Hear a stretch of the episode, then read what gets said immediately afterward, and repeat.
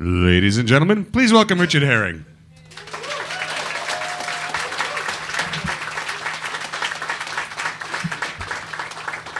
Thank you very much. Hello, welcome to the show. Uh, it's Richard Herring's Edinburgh Fringe podcast, or as all the cool kids are calling it, REHAP. Good. They putting your hand up to indicate you are a cool kid. Well done. Uh, that's very good. Um, uh, I'm still a little bit ill. I'm going to battle through. Yesterday I did my talking cock show on a dangerous cocktail of Vocal Zone and Mac, Lemsip Max. Uh, which helped me through. i have got a little bit of Lemsip in the system, but no vocal zone, so we'll see how that goes. Licorice, I've tried just because I like it. I don't think it helps with colds. Um, uh, I, uh, yeah, I had kind of a weird incident yesterday. I was doing. Um, I always go and do the kind of best of the fest shows at the Assembly Rooms one, one time during the during the Fringe, and I'm always terrible. I, something always goes badly wrong. I've had some terrible gigs down there, but on the way down there last night, I sort of just got back recovering. Uh, and uh, so, you know, like Saturday night in Edinburgh, everyone's quite drunk, and, and there's lots of people going, hey, Rich, and stuff to me. And I was thinking, this is all right, but if, you know, some idiot comes along who doesn't like me, I could be punched in the face quite easily at midnight.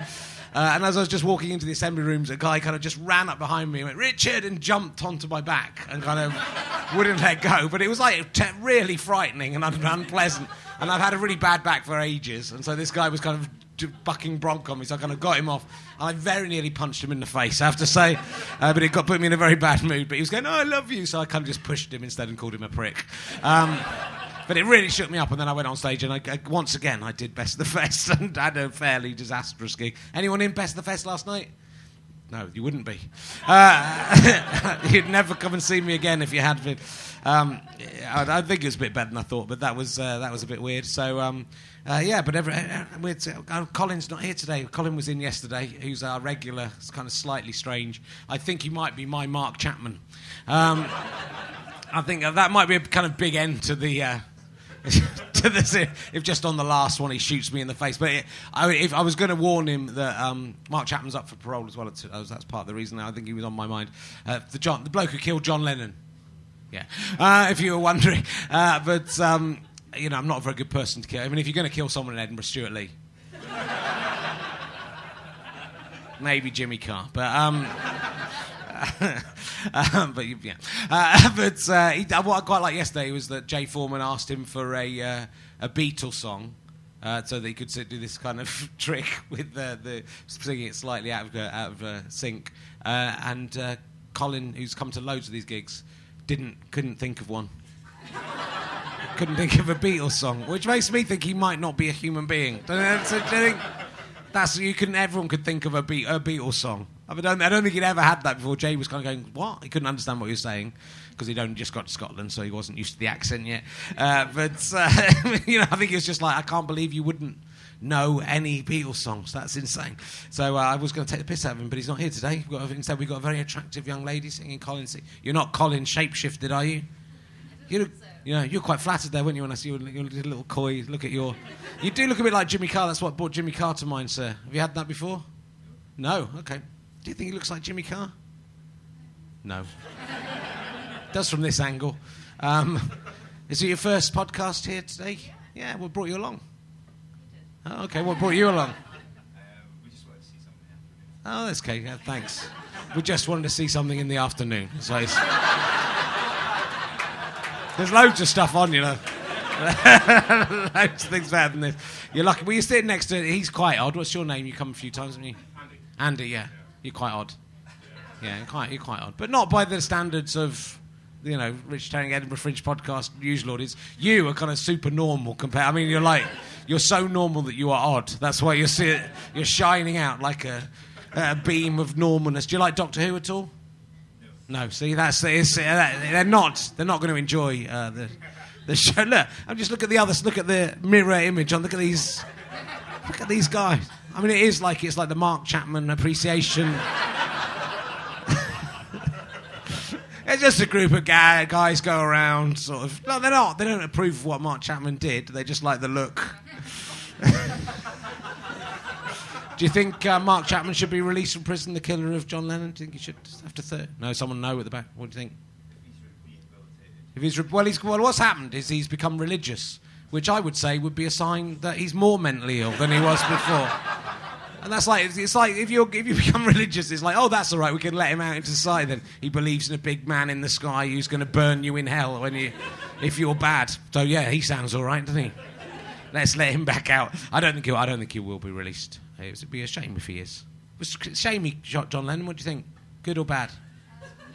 You're thinking about it a bit though, so that's I'd just go straight in for bad. You're thinking, well, no, there was good and it was good and bad sides to it. Jay did a very funny song about it yesterday, actually. Uh, it's good that John Lennon died. Uh, listen to it online if you haven't listened already. So this uh, podcast is sponsored by Go Faster Stripe, who um, who make lots of my DVDs and other people's DVDs, including Simon Donald, our guest today. Uh, or you, could, you did, made a good choice coming here today because you got a chance to win some prizes, which you wouldn't get at any other show. You can win uh, some tickets to Ian Shaw and uh, Marcus Birdman, both fantastic comics. You win Simon's DVD, my latest DVD, What Is Love Anyway today I've brought out this is worth like 25 quid on its own. The first series of Fist of Fun. Do you know what that is? The first series of Fist of Fun. God, what are you people doing? Drinking white wine. Not no. You're going to have the worst day of your life. I can tell you, it's going to. Sitting at the front, what are you thinking? Uh, Kevin Eldon, do you know Kevin Eldon? Yeah, no, I'm asking these people here. I know you all know there. Do you know who Tom Baker is, everyone? And, yeah. Uh, and uh, we've got a copy of, I don't know, this is uh, Sasquatch. But it's spelled Sasquatch. That's how you spell. I like it. It's a sort of pun, uh, which is on at the assembly rooms at, to the 20 to the 26th at 5 p.m. of August. Yeah, the 5 p.m. of August. That is their address. Uh, they've left behind a CD for me to give away. So there's lots of prizes there, and uh, the uh, stand USB stick is back. We hadn't had those for a few days. That's the I might give that as a consolation prize to the runner-up. Uh, so there'll be a chance to win that. But if you do enjoy these uh, and you're listening at home for nothing, you can listen for nothing at home. Oh, yeah. Should probably have told, should have gone and seen something else and then just listened to this after. And you could have turned off by now. The thing is, you've got this far. this is shit. Uh, this is clearly not for me. Just switch off and go and do something else. But now you're stuck here for an hour, really, because you've got to at least drink those drinks. You could just neck them and leave. Uh, but there's all that stuff to win. It's fantastic. So uh, I'm very excited about our, our guest, uh, who has. Uh, you'll know him from Viz. You'll know him from he's doing, been doing stand-up shows in Edinburgh for a while. His his DVD is an 18 certificate. I thought only mine was an 18 certificate at Go Faster Stripe, so there must be some real rude stuff on there. He's doing a show about swearing. He's a very rude man, so if you're a sensitive disposition, you've really chosen the wrong afternoon show to come to. Look like a kids' show. I thought I'd bring my kids along. Uh, will you please welcome the incredible Simon Donald, ladies and gentlemen? Don't jump on my back, Simon. Do not jump on my back. How you doing, Simon?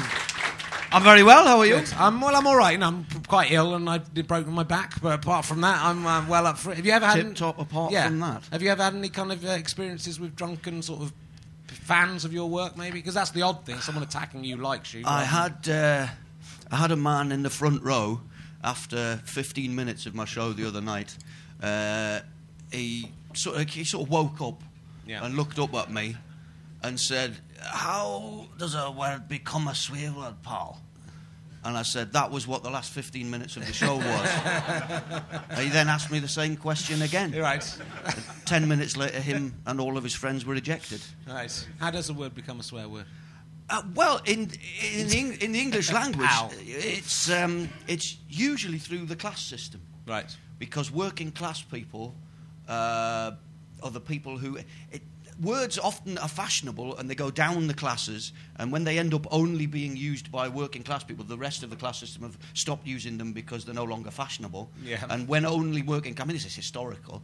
So when the uh, working class people are the only people left using them, they're classified by the academic classes as being common words. Right. And that's pretty much that's pretty much oh, how it is. I don't know if uh, are we allowed to swear on this? Yeah, fuck I, yeah. I don't know. I, don't, I, I was going to say I don't know if that particular rule applies to piss flap. Right. which, is, uh, which, if you play the, the, if you play my celebrity swears game show yeah. d- during my show, that is a word chosen by one of the celebrities. Oh wow. Who, yeah, because um, I've done a little thing for you. I had to choose my favourite swear word. So you do right, like yeah. a celebrity squares. Celebrity, celebrity, swears. celebrity, swears. yeah. And I couldn't believe the, the people who signed up to it as well. Uh, you got, got good people. I got some really, really good people, yeah. Uh, the final one I got uh, was Barry Cryer. Ah. Uh, are we allowed to ask what swear word he chose, or do we have to come and see the show to, to work that out? It rhymes with merchant banker. uh, his, delivery, his delivery of it is, is, yeah. is joyful, though. oh, he's one of my uh, all-time favourites. He did. You can listen to this podcast from last year if you haven't uh, didn't heard it already. So the show's all about swearing. It's what quite interests me about swearing is that surely swear words only have cachet because some people don't like them. So the people who didn't like swear words just pretended not to be upset by them. Well, then the- they would just they'd lose all their power, wouldn't they? There's a there's a fascinating uh, top, the topic that I cover within the show, which is about the C bomb, the, Yeah. the, the C word, and I don't mean sea anemone or sea cucumber, obviously. I mean cunt, um, and it's uh, it, it's it, it's that it was used to be in very common use. It used to be very very commonly used to the extent that streets were named after it. Yeah, that's a story which I'll go into, right? But it wasn't until the uh, early uh, no, the 1796. It was classified by, and Germaine Greer actually gave me this information. Okay, I thought you were going Um, to say Germaine Greer classified it in seven nights, but I was going to pick you up there on that. No, Germaine, Unless she's the Time Lord. Germaine be. Greer rang me up and, and said, uh, Oh, Simon, I've got the funniest fucking thing to tell you about the word cunt. she didn't. but she does, ironically, she does actually talk like that when she's not on telly. She? Yeah. No, she, it was on a BBC Four documentary, but it was, it was a guy, a, a, lexiconographer. Uh, that's someone who's good with words. uh, less than less. He and he was called he was called Grose, ironically. Right. Um, and he determined in 1796 he, he it was before the Oxford English Dictionary was the sort of the one ruler of the way the English language works. And he wrote in his book cunt noun a nasty word for a nasty thing. Right. And, uh, and it's sort of believed by some academics that that's possibly how the word became so offensive. It's just Right. that somebody one, at one point said, "Oh, you can't possibly talk about that." yeah. And and you know, Well, it's kind of an odd thing because some like, people it's it's completely different. I've had, um, you know, I've had some, this this year the Edinburgh Fringe Guide. I've do, I'm doing a show called Talking Cock. You must come along. You'll love it. Sit in the front row with a glass of wine. Uh, it's uh, you'll, have, you'll have a lovely time. Uh, it's, it's it's a nice show, but it's it's about it's a male version of the Vagina Monologues. But well, I, and I did it ten years ago, and there were no problems. There was posters up all over Edinburgh. But this year, the Fringe Guide decided to censor the word cock uh, and the word uh, dick in my 40 words. The word dick like a like a three year old child would call someone for being an idiotic. Uh, the word you know the word fucking I'm sure, which is fair enough. Which is, but that's not a word. Fucking Well, I'm sure. but um, but the great I, I, I, I saw all this in, in the Fringe brochure, Yeah. right? And and the defence of changing these words is in case children read it, right? Yeah. But the word cock and the word dick and the word prick, Prick, from Stuart Goldsmith's yeah. show, which have all been censored, they all have other meanings. But the words cunt and nigger, Yeah. which is in Which uh, aren't Re- Reginald D. Hunter's Yeah. show, they are not censored simply because they're not they're spelt differently. I've just spoken them, and I'm looking out to see your faces looking back at me, going, "You've just said cunt and nigger, right?" But th- those are words which children could read out loud to their grandparents while sitting in the back of the car, and the children, the grandparents, hearing the children speak them, aren't going to know how they're written, are they? No. Because cunt spelt with a K and nigger with an A, which Reg obviously is a black man. It's a Yeah. t- subject he can freely talk about in his uh, comedy. But children reading that word out are going to have no idea. Well, it's they? an odd thing to censor, you know, something from an arts festival anyway. Any, you know, to, cen- to censor anything, and they Surely never you're supposed to be able to talk but about it, but it's sort of a if by putting by censoring it, it makes children go, hold on, I, that, I thought Yeah, that was the that word for a about? bird, or I thought that was the word for what happens if a needle hits my finger. Uh, so you know, it makes them realise there's something rude about it. So the Fringe Guide are actually. Encouraging children to learn dirty words by doing this, and I Well, to think they should be excited chastised. about dirty Yeah, words, yeah. and that's and that. I mean, that's one of the things that I talk about uh, in my show a lot. Is the way that your brain actually treats swear words differently because.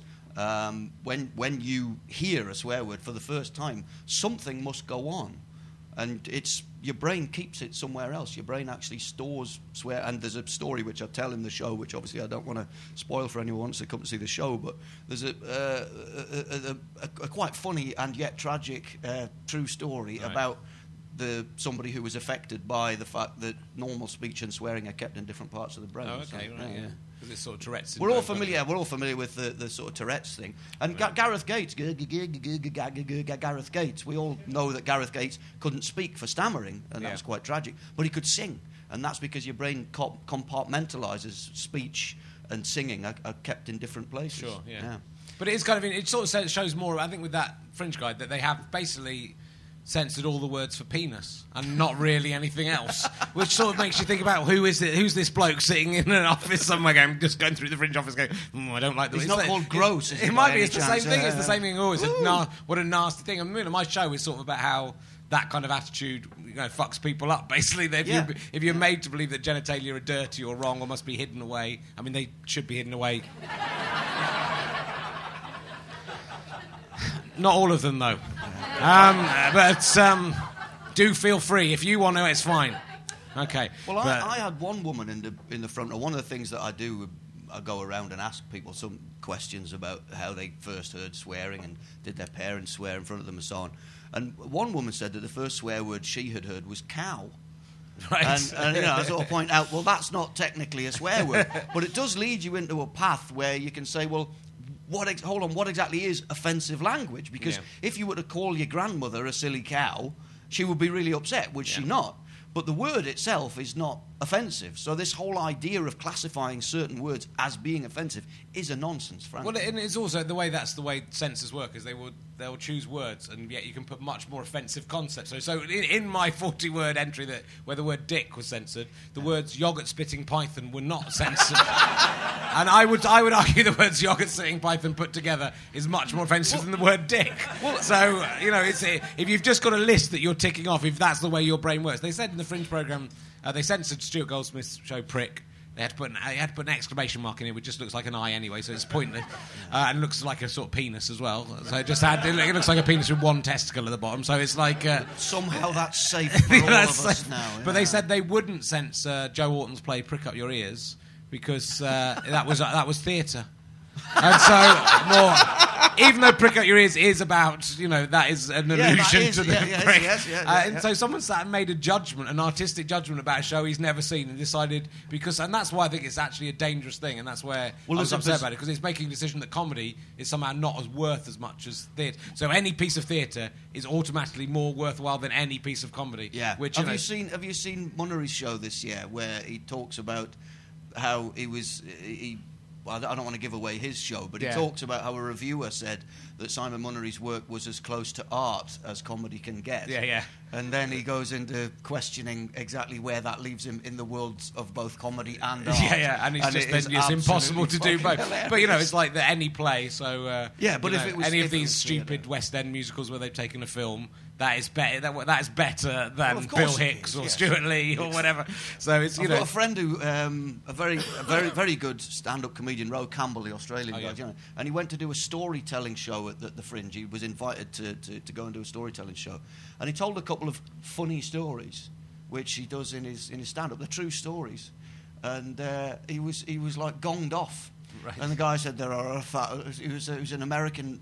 I mean, I, I don't know who this guy is, but apparently he's a very large American man in a kilt. Right. And uh, he said there are a thousand comedy clubs in the Fringe, and he wasn't allowed to tell a funny story because that's you see that's not intellectually rewarding No. enough. If it's got a funny bit on the end, It that's is- comedy and therefore not worthy. Well, it is weird the way. I mean, it is the weird the, pe- the way that people view comedy. I mean, I can understand it in Edinburgh to an extent because there is a fuckload of comedy, in it Sure. used to, it used to- when I first came out, it used to be more theatre, and the comedy was like a little part of the fringe brochure. And now it's you can understand why it's gone. But it is. I think that's why people then get upset about offensive joking about a serious subject because they think, well, all comedy's just jokes. They don't get that comedy can be a great way of treating serious subjects. But then you go, then you do a show. Um, this strange thing that's happened in, in recent years, where I'm in the middle of telling a, an anecdotal piece in, in in a show, and then I stick a joke in the middle of it, and you get a laugh, and then you get a intake of breath Yeah. from the sort of comedy chin strokers. You know, oh, he's done a joke, the bastard.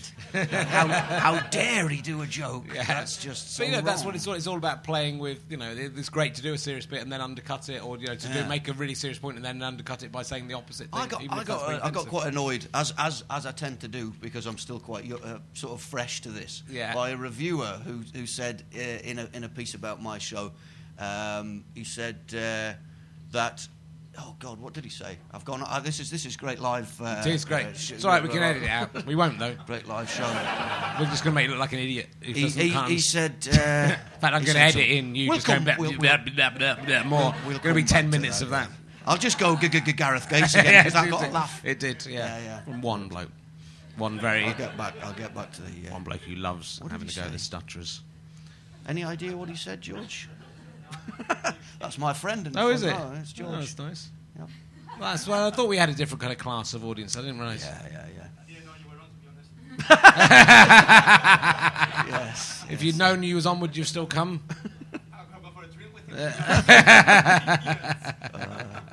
George is a comedian. Oh, cool, cool. Um, so, look, we'll talk about Viz because that I think this is you. You created, co-created Viz with your brother. And a school friend called Jim Brownlow. That's right, yeah. Uh, and so, what is that about? Sort of 1979. Yeah. yeah. So, um, God, so it was, it was going a long, long time. Are you all aware of Viz? Yeah, you're aware of Viz. Yeah, you don't know Fist of Fun, but you know Viz. Fuck you. fuck, go fuck off. Get out of here. Fuck off. Um, no, it's You see, Viz, we attract the wine drinkers. You Richard, you see.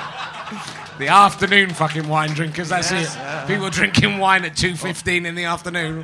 Turps nudgers, as we call them, where I come from. yes. So, you know, how did this? I mean, I know you'll have told these stories loads and loads of times, but how, how did it all come? Because it became massively influential, I think, in British comedy. I think much more than it's given credit for. It certainly was a massive influence on uh, me and Stu. We read at university in sort of 86, 87, so we'd already been going for a while then. So well, what we got you were together we were just really sort of naughty schoolboys. Um, and my brother Chris, who's four years older than me, uh, he had a fixation with wait, making magazines. Yeah. And the first magazine that he made was uh, it had quite a. Um, a a low target readership. It was called the Lily Crescent Locomotive Times, and it was literally a train spotting magazine. Um, and it was aimed specifically at the children in our street who were interested in train spotting. Um, there were only there were only 26 houses in the street, uh, but it did face a railway line. Yes, So okay. the, the, it, basically it was six kids. Well, that's it was, it was aimed at six kids, which was quite fortunate because. Um, the only means we had of reproduction at the time was carbon paper, and you Yeah. could only make one copy. So he had to type it out three times.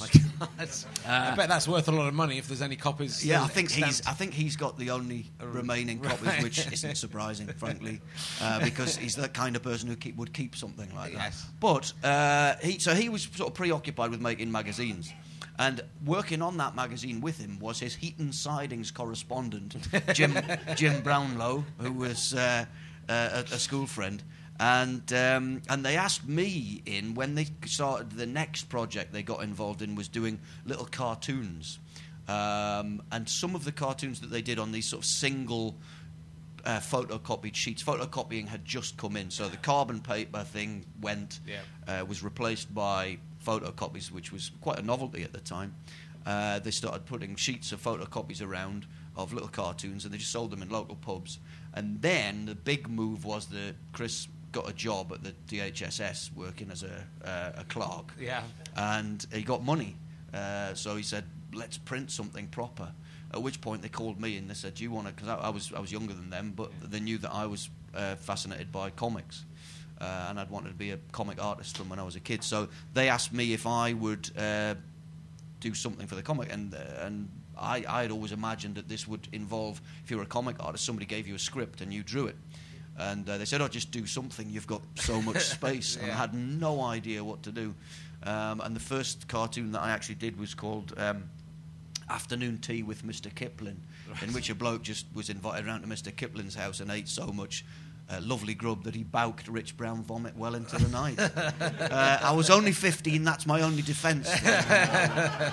um, but it just sort of went, it, it kind of just went from there. We went to the local pub, which was, and the upstairs room of the local pub put on uh, sort of post punk bands. Yeah. Uh, this was uh, late 79.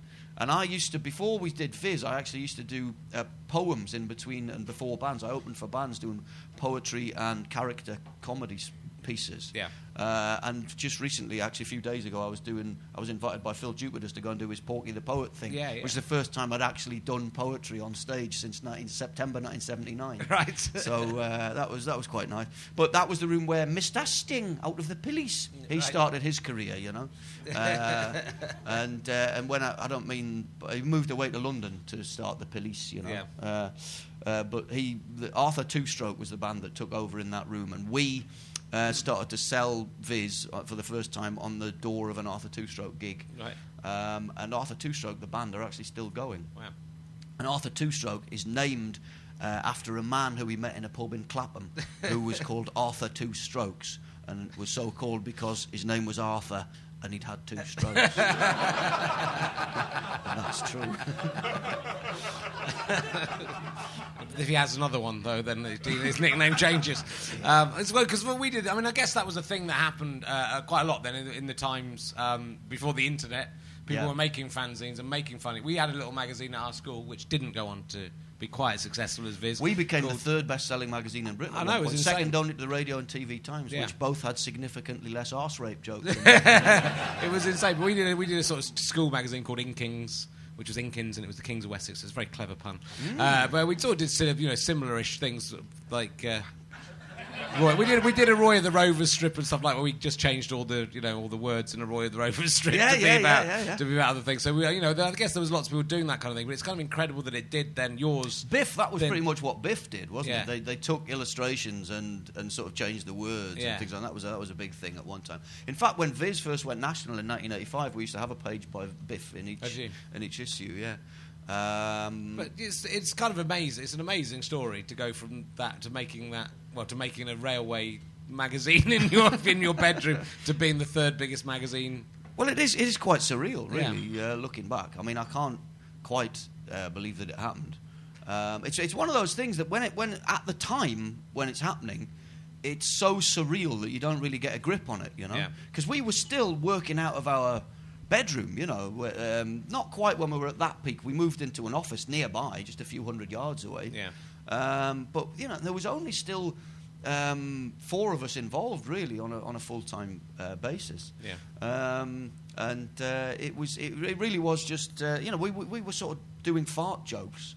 And it sort of it seemed that every every man, woman, and child well, not child, every man, woman, and Well, and child- um, yeah, in, the, in the country. Were, but I mean, I, I, one of the most not, one of the nicest things that happens at my comedy gigs is when I meet people afterwards. Um, they they tell me their story of how they their father would or would not let them see Viz. You know, Right. so some families have these stories where the dad had a copy of it under the bed, a bit like it was a jazz mag, you know, Yeah. and the kids would steal it and go and read it. And others where the parents would let them see it, you know, because they was liberal or fucking stupid, depending on how you look at it. and uh, and then uh, a lot of stories from students who say that. Um, they they would be asked. Um, it, all, they would all be sort of uh, gather round in a, a room of a, a student from Newcastle, Right. uh, and get he would then he or she would then have to translate the, uh, the, the dialect stuff like Sid the Sexist. I remember the first time I saw it. I, I was quite into Oink, which I guess came out. Oink, you. yeah, well, I worked with work I worked on Oink, yeah. Yeah. Uh, me and my brother b- both did that. Which was like a kids magazine, but it was Yeah. a bit naughty. Charlie That's Brooker right, worked yeah. on it as well. That's right, uh, yeah. So there's lots of and quite a lot of big big names, future big names that worked on it. I remember being quite into that, and some someone was going on about Viz, and I went, "Oh no, I like Oink," and I'd never seen Viz. But the first time I saw a copy of his was in the rooms of a quite a posh student in New College, Oxford, Oh, who, had, who had one of the. I didn't. I, I was in quite a shitty little kind of comprehensive college at Oxford where we all had little tiny rooms. He had these proper. It's nice, like- nice that in it. Shitty little uh, comprehensive college at Oxford. Well, you know, Yes. I was a comprehensive kid, you know, going to this. So we I had, left school at 16 and signed on at Saxon House in Newcastle. Yes. What I'm saying is that this guy had those proper Bride's Brideshead revisited. He was directing a play I was in, and he kind of got this copy of Viz out from underneath his folios of all the stuff he was working on. That was the first one I ever saw, which is quite an odd place to first see Viz, I guess. I and that must be odd for you as Stu well. Was, Stu was telling me at the at the wrap party at the Fringe last year Yeah. about seeing Johnny Fart Pants for the first time, Yeah. and uh, I'd, I'd, I'd sort of find that.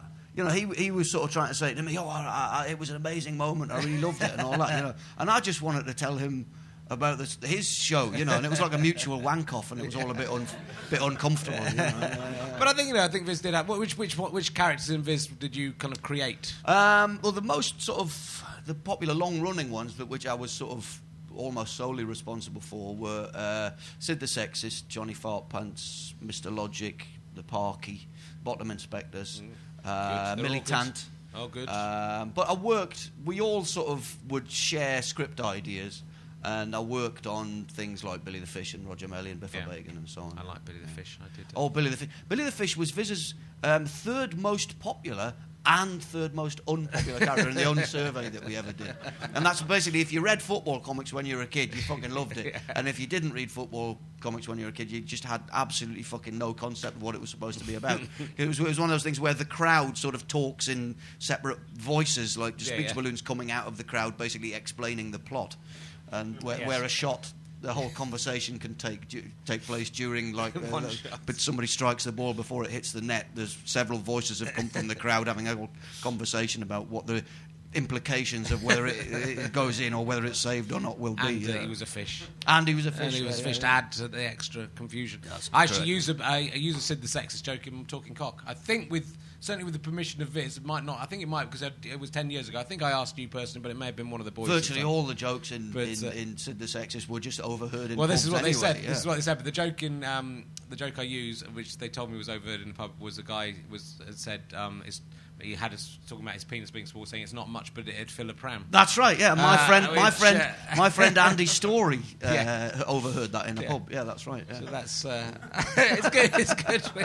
I haven't good got joke. much pet, but it'll fill a fucking pram.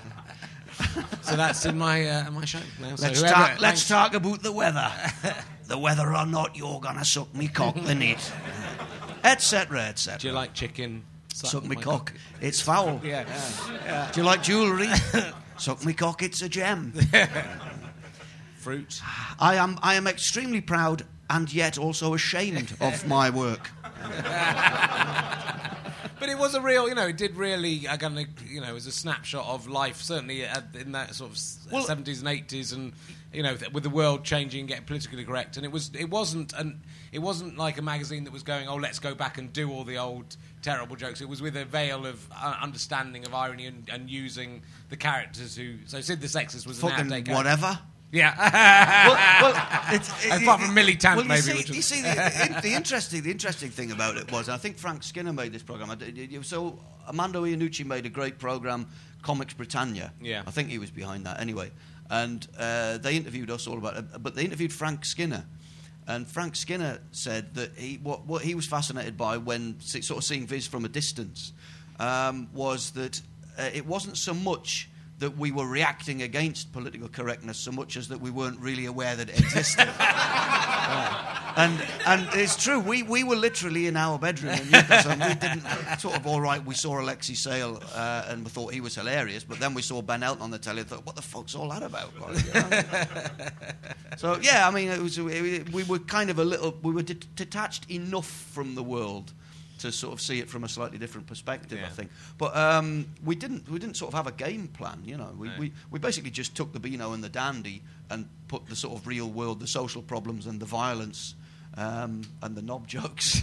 uh, and it, it was great fun, sort of taking a, you know, doing a sort of a Beano type character and putting the traits of a real small boy into it. so the yeah. boy who thinks that farting is, is brilliant. And we just took it to a slightly different level where he, you know, would become a, a, a NATO weapon, which was a joke which was uh, clearly stolen by the film. Um, Oh, yes, it was, wasn't it? um, Blunder, Thunderpants or whatever. Thunderpants. it Well, was, yeah, yeah. Yeah. And, and don't worry about libel because uh, if they want to come and complain about that, I'll fucking see them in court. eh? well, it was a very similar idea. It was a very similar, by, Uh, so entirely by coincidence, Yeah. but a very similar idea, a bit like the advertising campaign that used our jokes, entirely by uh, coincidence. But don't you think a lot 'Cause they'd overheard them in a pub, apparently. Yeah, well, that's true. Yeah, the man who did the pram joke will be coming after you, and that was my joke. Um, but and me, in fact, because I've, I've stolen it once removed. But you know, I think a lot of comedians were massively influenced by it, sort of in the nineties, and that, you know, I think like people will talk about the Day Today and Steve Coogan and people like that. But I think all of us who Coogan that, is a proper Viz anorak. Yeah, yeah, yeah. Coogan had me up against a bar in a hotel in London once, and he was going not, on not- about. you're not the only what- one.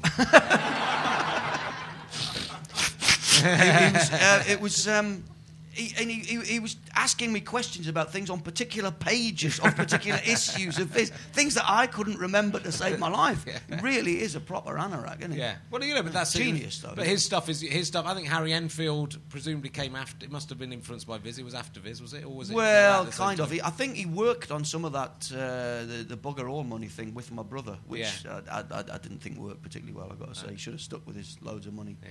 shtick. And nearly said shit there. Yeah. That's cool. I'm asking all my guests this. I better get this question in because we're running out of time. Uh, and you, this, you may have done this already. I'm not going to, you know, you come from Newcastle. This is quite normal um, behaviour. If you, um, going to punch me in a second when you realise what the question's going to be. Uh, I'm asking everyone: if you had to have sex with an animal, if you had to, Yep, with an animal. which animal? You can have sex with any animal though, so you get to choose the species of animal. Which animal would you go for? Um, I'd go for Hilton Valentine.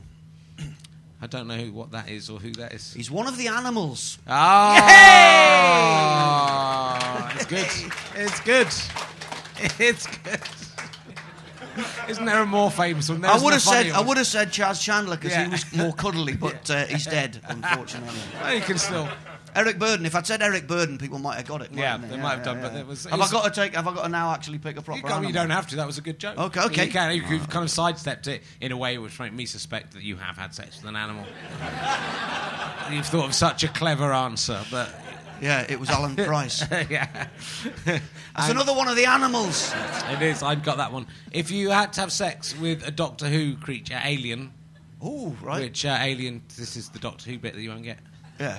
Could I crack the top off a Dalek and, ju- and just have a go at the little soft bit? in Yeah, the well, middle? I've, uh, I've discussed this quite a lot, actually, the little soft bit inside. Because people say there isn't a soft bit in a Dalek, but there is. Uh, It's right on the inside. There's quite a few to choose from. I'll I'll I'll go f- for. Uh, I like the fact that he's really thinking about it. That's- no, I want to make sure I get this right. I don't want people Can I- coming can back I- to me. I would, I would go for just for the comedic image of it. I would go for the Zarbi, right? Right. Which was a bloke in a a really shit wasp costume in the very the very early days. Now, go away if you're listening to this on the internet. Look it up and imagine They me don't need to having look it sex. up. They all know it. Uh, They right, all yeah, yeah, they yeah, know. This is the internet, of course. Yeah. Yeah, yeah. But So they also will know. Do you know of- boys? You know what a Zarbi looks like? No, God, you flummoxed the Doctor Who. You know, come on, you know what a Zarbi is. It looks like a big wasp, apparently. No, Yeah. look the whole. It doesn't the look whole like front a, row. It of- doesn't look like a, a, a big wasp. It looks like a man in. You know, if you went to one of those shops like they have on uh, Nicholson Street for fancy dress, where you just buy like a you know a fairly shit sort of off the shelf fancy dress costume. Yes. If you went to buy one of those, but it was like a sub. Um, that sort of level of fancy dress. It was like a, a few notches down the ladder of fancy dress from that, Yeah. but sort of off the shelf, ill fitting wasp costume. Right. That's pretty much as, as, as good as it looked. Cool. So I want you to all imagine me having bum sex with Yeah. somebody in, in one Is of it the danger of the stinger kind of catching you on as you're doing it that's partly exciting? I'll, I'll, I'll be more worried about sort of PVC burns, um, to be honest. Uh, and so you pretty much did Viz straight out of school. Did you ever do a, like a I proper was job? I was still at school. I was Yeah. 15. I did do some proper jobs. Um, I, I was a painter and decorator for a while because Right. Viz was all sort of part time. You know, we were all signing on and, and sort of trying to scrape a, a, a living. Yeah. Um, and Viz was losing money initially. Um, Viz Right. cost 20p to print per issue. Um, uh, sorry, 30 and a half, 30.5p to print. At 20p we sold it at because Right. we thought anything above that was unreasonable. So we were losing uh, a significant amount of money on each one. so we used to sort of scrape a living by doing things like cartoons for newspapers in Hong Kong Right. and painting and decorating. Yeah. And uh, and we uh, the first job I ever had was stapling the uh, elastic on Halloween masks, for which I for which I was paid twenty pence for one hundred and forty four masks. Ooh. But at least you could buy a copy of this for, for that. You could buy your own copy of this Yes, yeah, yeah. and lose 10p on it. Um, I had a brilliant question for you then. It's gone. It's gone out of my head. It's This gone like the thing that I was going to say about Yeah, the reviewer. that can happen Just in these- these kind just- of You things. just get dropouts. You do it just goes goes away. Oh, when, look when you did you, when it started being successful, did you just make shitloads of money? I mean, Um, well, I can't complain. It Yeah. kept me in jam sandwiches. There was a, well, there was a point at which I had nine uh, Mini Coopers. Right. Uh, you know, so I, sort of, I was a little bit preoccupied at that time. But that's, I think that's part of the nature of people. Like we like, you know, we're all a little slightly autistic, Yeah. um, and you know, sort of like to have lots of things that are all the same but slightly different. You know, a bit like the people who like to think about all the Doctor Who monsters, you know, Yeah. because they're like pretty much the same thing. It's just a load of monsters that will invade, but they've got a slightly different outfit on. yeah. You know, what was very what particularly attracted you to getting nine Mini Coopers, and where did you keep them? Um, I had a very big house, yeah. yeah, yeah, and, and and the road outside, Right. and the back garden. I had four in the garage. Is it a kind of Italian job, sort of? thing? Well, yeah. I, I actually I used to do sort of uh, people's weddings with three Right. red, white, and blue and that. You know, yeah. It was just fun. It was just a lot. We used to do a little bit of motorsport in them as well. You know, a little Right. bit of uh, auto testing, which is that thing where you you don't want to know. It's No. boring. It's, as motorsports go, it's more of a participant sport than an uh, uh, than a that, that that word that I'm looking for. Yeah. I'm breaking this brain in for a small dog. You understand?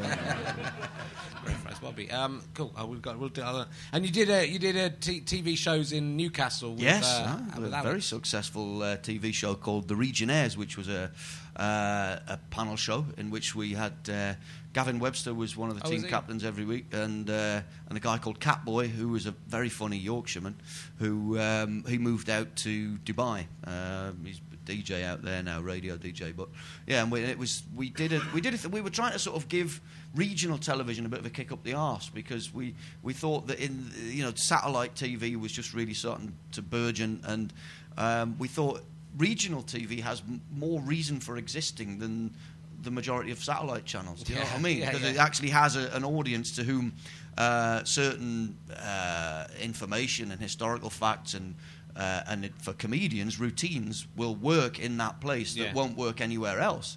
So we made this show that was a sort of a historical and geographical quiz, uh, but it was a comedy quiz, and so the comedians got to use and talk about pieces of material that wouldn't work anywhere else, and it was great. It was great, Yeah. great success. But then Tyne Tees, unfortunately, um, pulled down the famous Studio Five where the Tube used to take place, and moved to a shed in Gateshead, um, and live um, studio audience programs were no longer possible. So it was a shame because it was a it was a great success, Well, and then its quite sort of demise was was, was was was very sudden. Yeah, I mean it's quite unusual to have regional programs at all now. Isn't it? I mean, Yeah. Tiswas was the kind of the big thing when I was a kid. I get Tiswas and Viz. I think probably two of my biggest influences. Well, I still. I still think it's a shame that, that, that there's not really good regional entertainment programs for, on, on television. I think I, I think it's uh, it's a genuine shame. Yeah.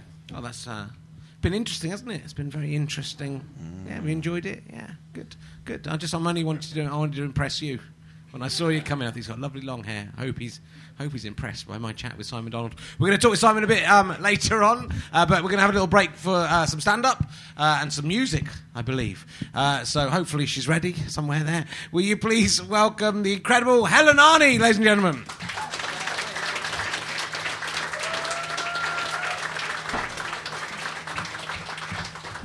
Hello, hello. Are you having a good fringe? Uh, so, hello, my name's Helen. I'm, uh, I'm doing a show over at the Underbelly called Helen Arney, Voice of an Angle. Yeah, that's fine. It, it's not a popular title. Uh, it's not a spelling error either. Uh, it's a mathematical pun. I know. If you enjoyed that, the whole show will give you a large hadron. Brilliant. There's more of my audience here than I first expected. That's absolute delight. Lovely. Very nice. Uh, I'm also doing another show on the Fringe. It's called Hello. Uh, it's called uh, Man on Front Row Answers Phone. It's happening right now. It's a show within a show. Uh, no, it's another show. It's on the Free Fringe. It's called uh, Domestic Science. I do it with my boyfriend, who actually met at the Fringe last year. That's my little romance story. We now do a show together. Although tomorrow we've called it Rob and Helen Break Up Live on Stage.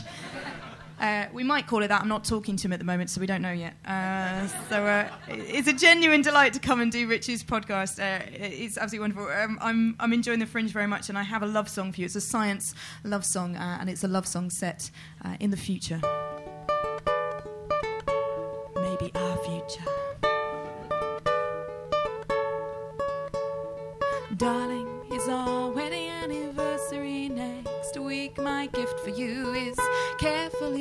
Chosen. It's perfect for the couple who have everything. I'm getting us both cryogenically frozen. So it's you and me and Walt Disney, and we're dancing and singing in the 25th century. We're living the future held together by sutures. Ice cubes forming in our brains, industrial antifreeze running through our veins. It's romantic, right? So I've looked into this quite carefully. It turns out there's a lot of contradiction. Disney on ice isn't literal.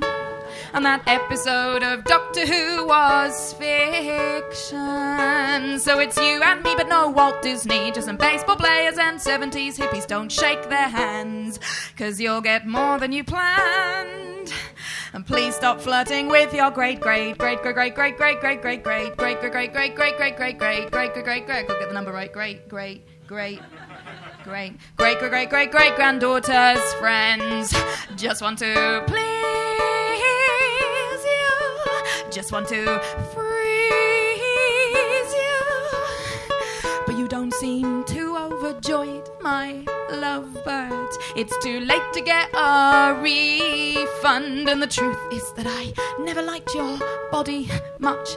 So I have only paid to get your head done. Don't have a seizure. It's just a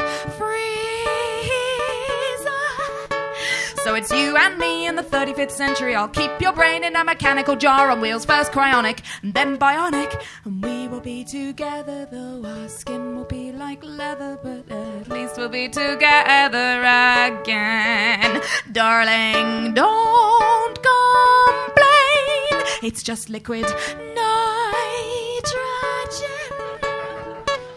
Some people say I've got more money than sense. Truth is that I have neither. I bought a package from some cut price cowboys in Russia who didn't build a door for your freezer. You were so lovely. Now your brain is slush puppy.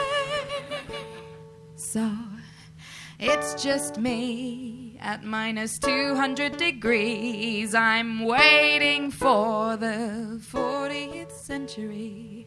I have no regrets except not wearing a vest. Maybe I should just have bought you that discount home cremation kit instead. Uh,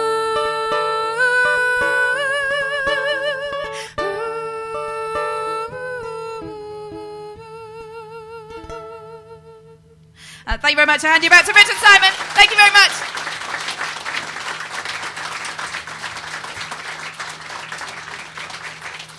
Thank you. That was uh, Helen Arney, ladies and gentlemen. Uh, and we're back with Simon Donald.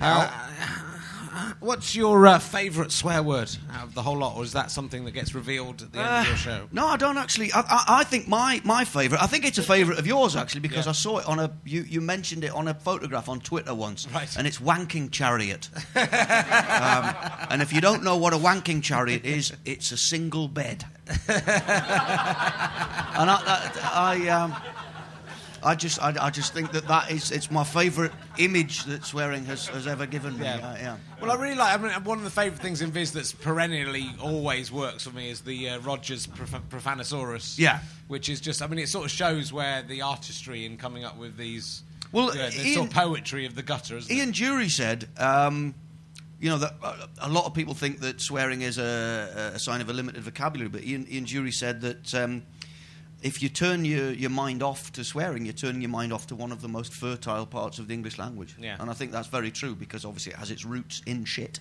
Yes. Uh, but, but, but no, I, I think I, I think it is true because it be, the language is. I mean, one of the points that I make in my show is that the sort of rules of language, as determined by the academic classes, are pretty much an irrelevance, really, because the, the, that they they sort of just follow in the wake of language. In, in truth, because language is just a, an ever-changing, evolving thing that we're all involved in, Yeah. and it's just a means of communication. There's sort of pedants who, who determine the, the rules of language. Um, they don't really create the rules, they, they, they just sort of mark them down afterwards. And, Yeah. and then they're used by pedantic people to tell people that they're wrong.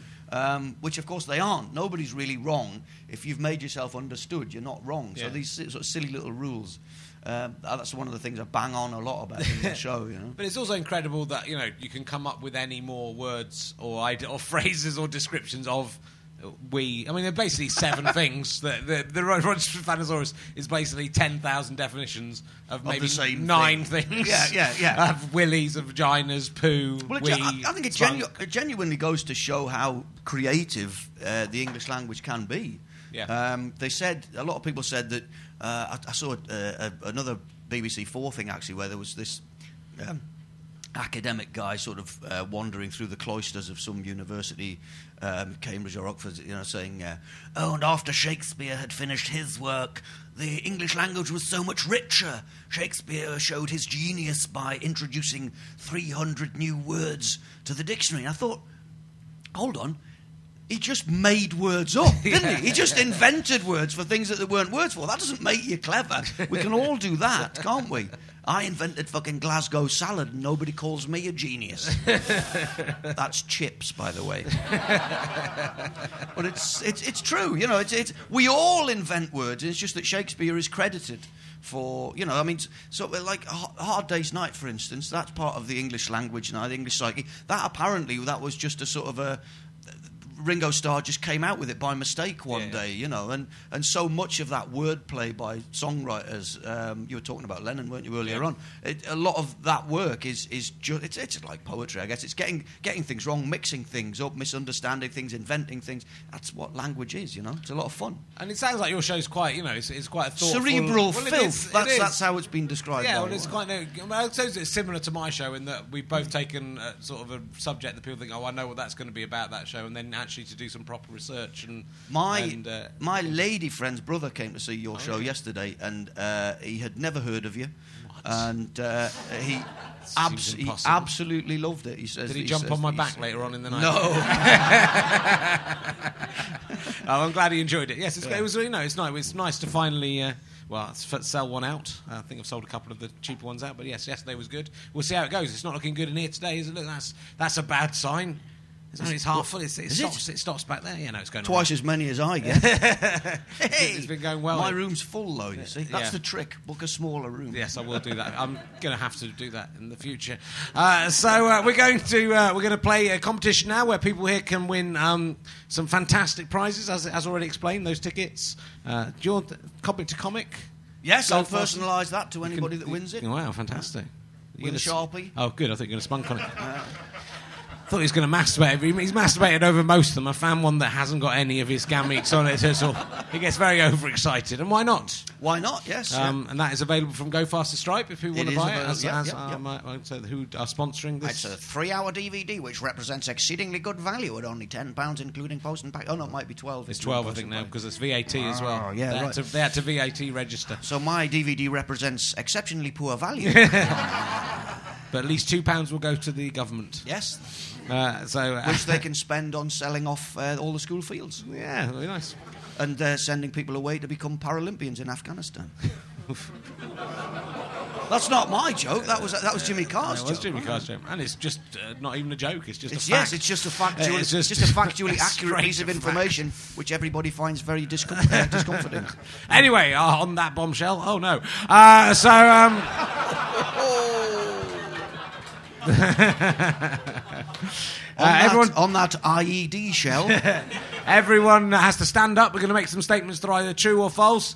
Uh, if you think they're true, stand up. That's what you're going to do first of all. Can you, can you still stand up after that glass of wine? You can win all this stuff. um, oh, you're quite tiny, aren't you? You're quite small. Oh, sweet. Um, I like that in a woman because I'm quite small too. So, uh, you know. Am I supposed to stand up? No, you can't. No, you can if you want. It doesn't make any difference. You, you can't win. Uh, we're going to make some statements. They're true or false. If you think they're true, put your hands on your head. If you think they're false, put your hands on your bottom. If you get it wrong, you have to sit down. Self-policing system. Do be honest. I'll kick you off. Tomorrow's guest is Al Murray, the pub landlord. Is one of his characters. Uh, he is directly related. One of his character. One of his character. Does he did that Nazi dressed up in pink as well? Uh, he um, uh, he is a direct descendant of the novelist Henry Fielding, who wrote Tom Jones. Is that true or false? It is, as far as I know, false. He is a direct descendant of William Makepeace Thackeray. Ah, that's right. Yeah, you mentioned who I that call William Ringpeace Thackeray. Got rid of a lot there. Mm.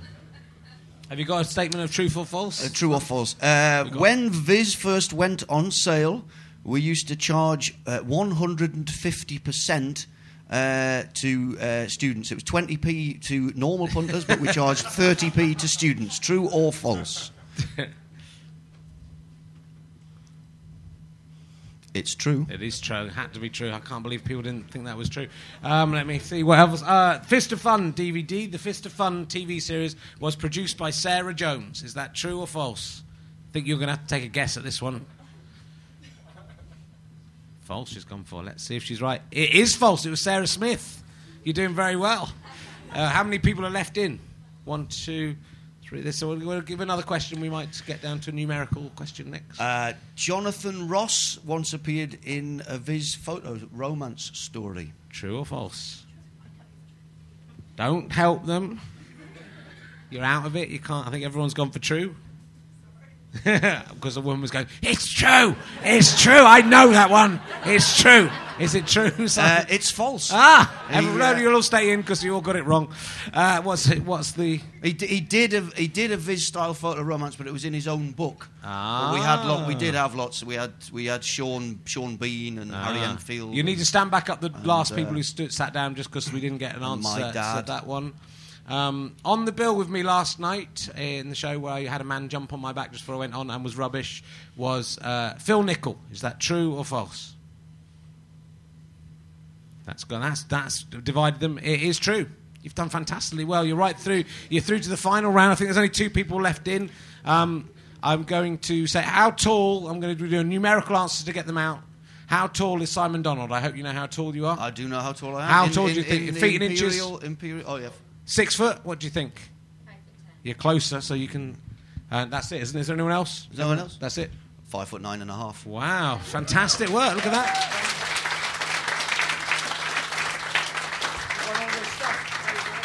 I was I was going to ask if it, if it was true or false that my dog Bingo from you Benton had once eaten another dog's turd and then vomited it onto the floor of the Viz office. Is that true? That is true. Yeah, Yeah, I yeah. thought it probably was. So anyway, look, well, that's uh, that's the end of the show. Uh, thank you very much for coming down. We've got Al Murray tomorrow and Celia Pacquola. I don't know how to say her name. I'm going to have to find that out. With your tomorrow. mouth. Celia pa- Celia Pacquola. Celia Pacquola. Pacquola. Don't look at me. I'm She's- she's from Aus- dyslexic, she's from and I've never heard of her. Uh, but give it up for the. She's, she's great. I was on with the, the uh, in one of the previews. She's very good. So Can't do come along great, and watch you don't that. even know her name. Come along. I just can't pronounce it. Uh, come along and see this. This is at two fifteen every day at the stand for another eight or nine days. Uh, and, Can I uh, thank you for having me? Yeah, you can. I'll just uh, Talking Cock eight fifteen. If you want to come and see that at the Udderbelly, we'd love to see you down there. Uh, you can go and see your show as well Uh, as. School of Swearing, stand two ten thirty every night. Fantastic. Thank you very much for coming. It's been lovely Thank to talk you. to you. I wish, Big I, round I, wish I could say I'd enjoyed it. round of applause to Simon Donald and Helen Arney, ladies and gentlemen. Thank, Thank you very much. See you tomorrow. Hopefully, be better by then. Bye.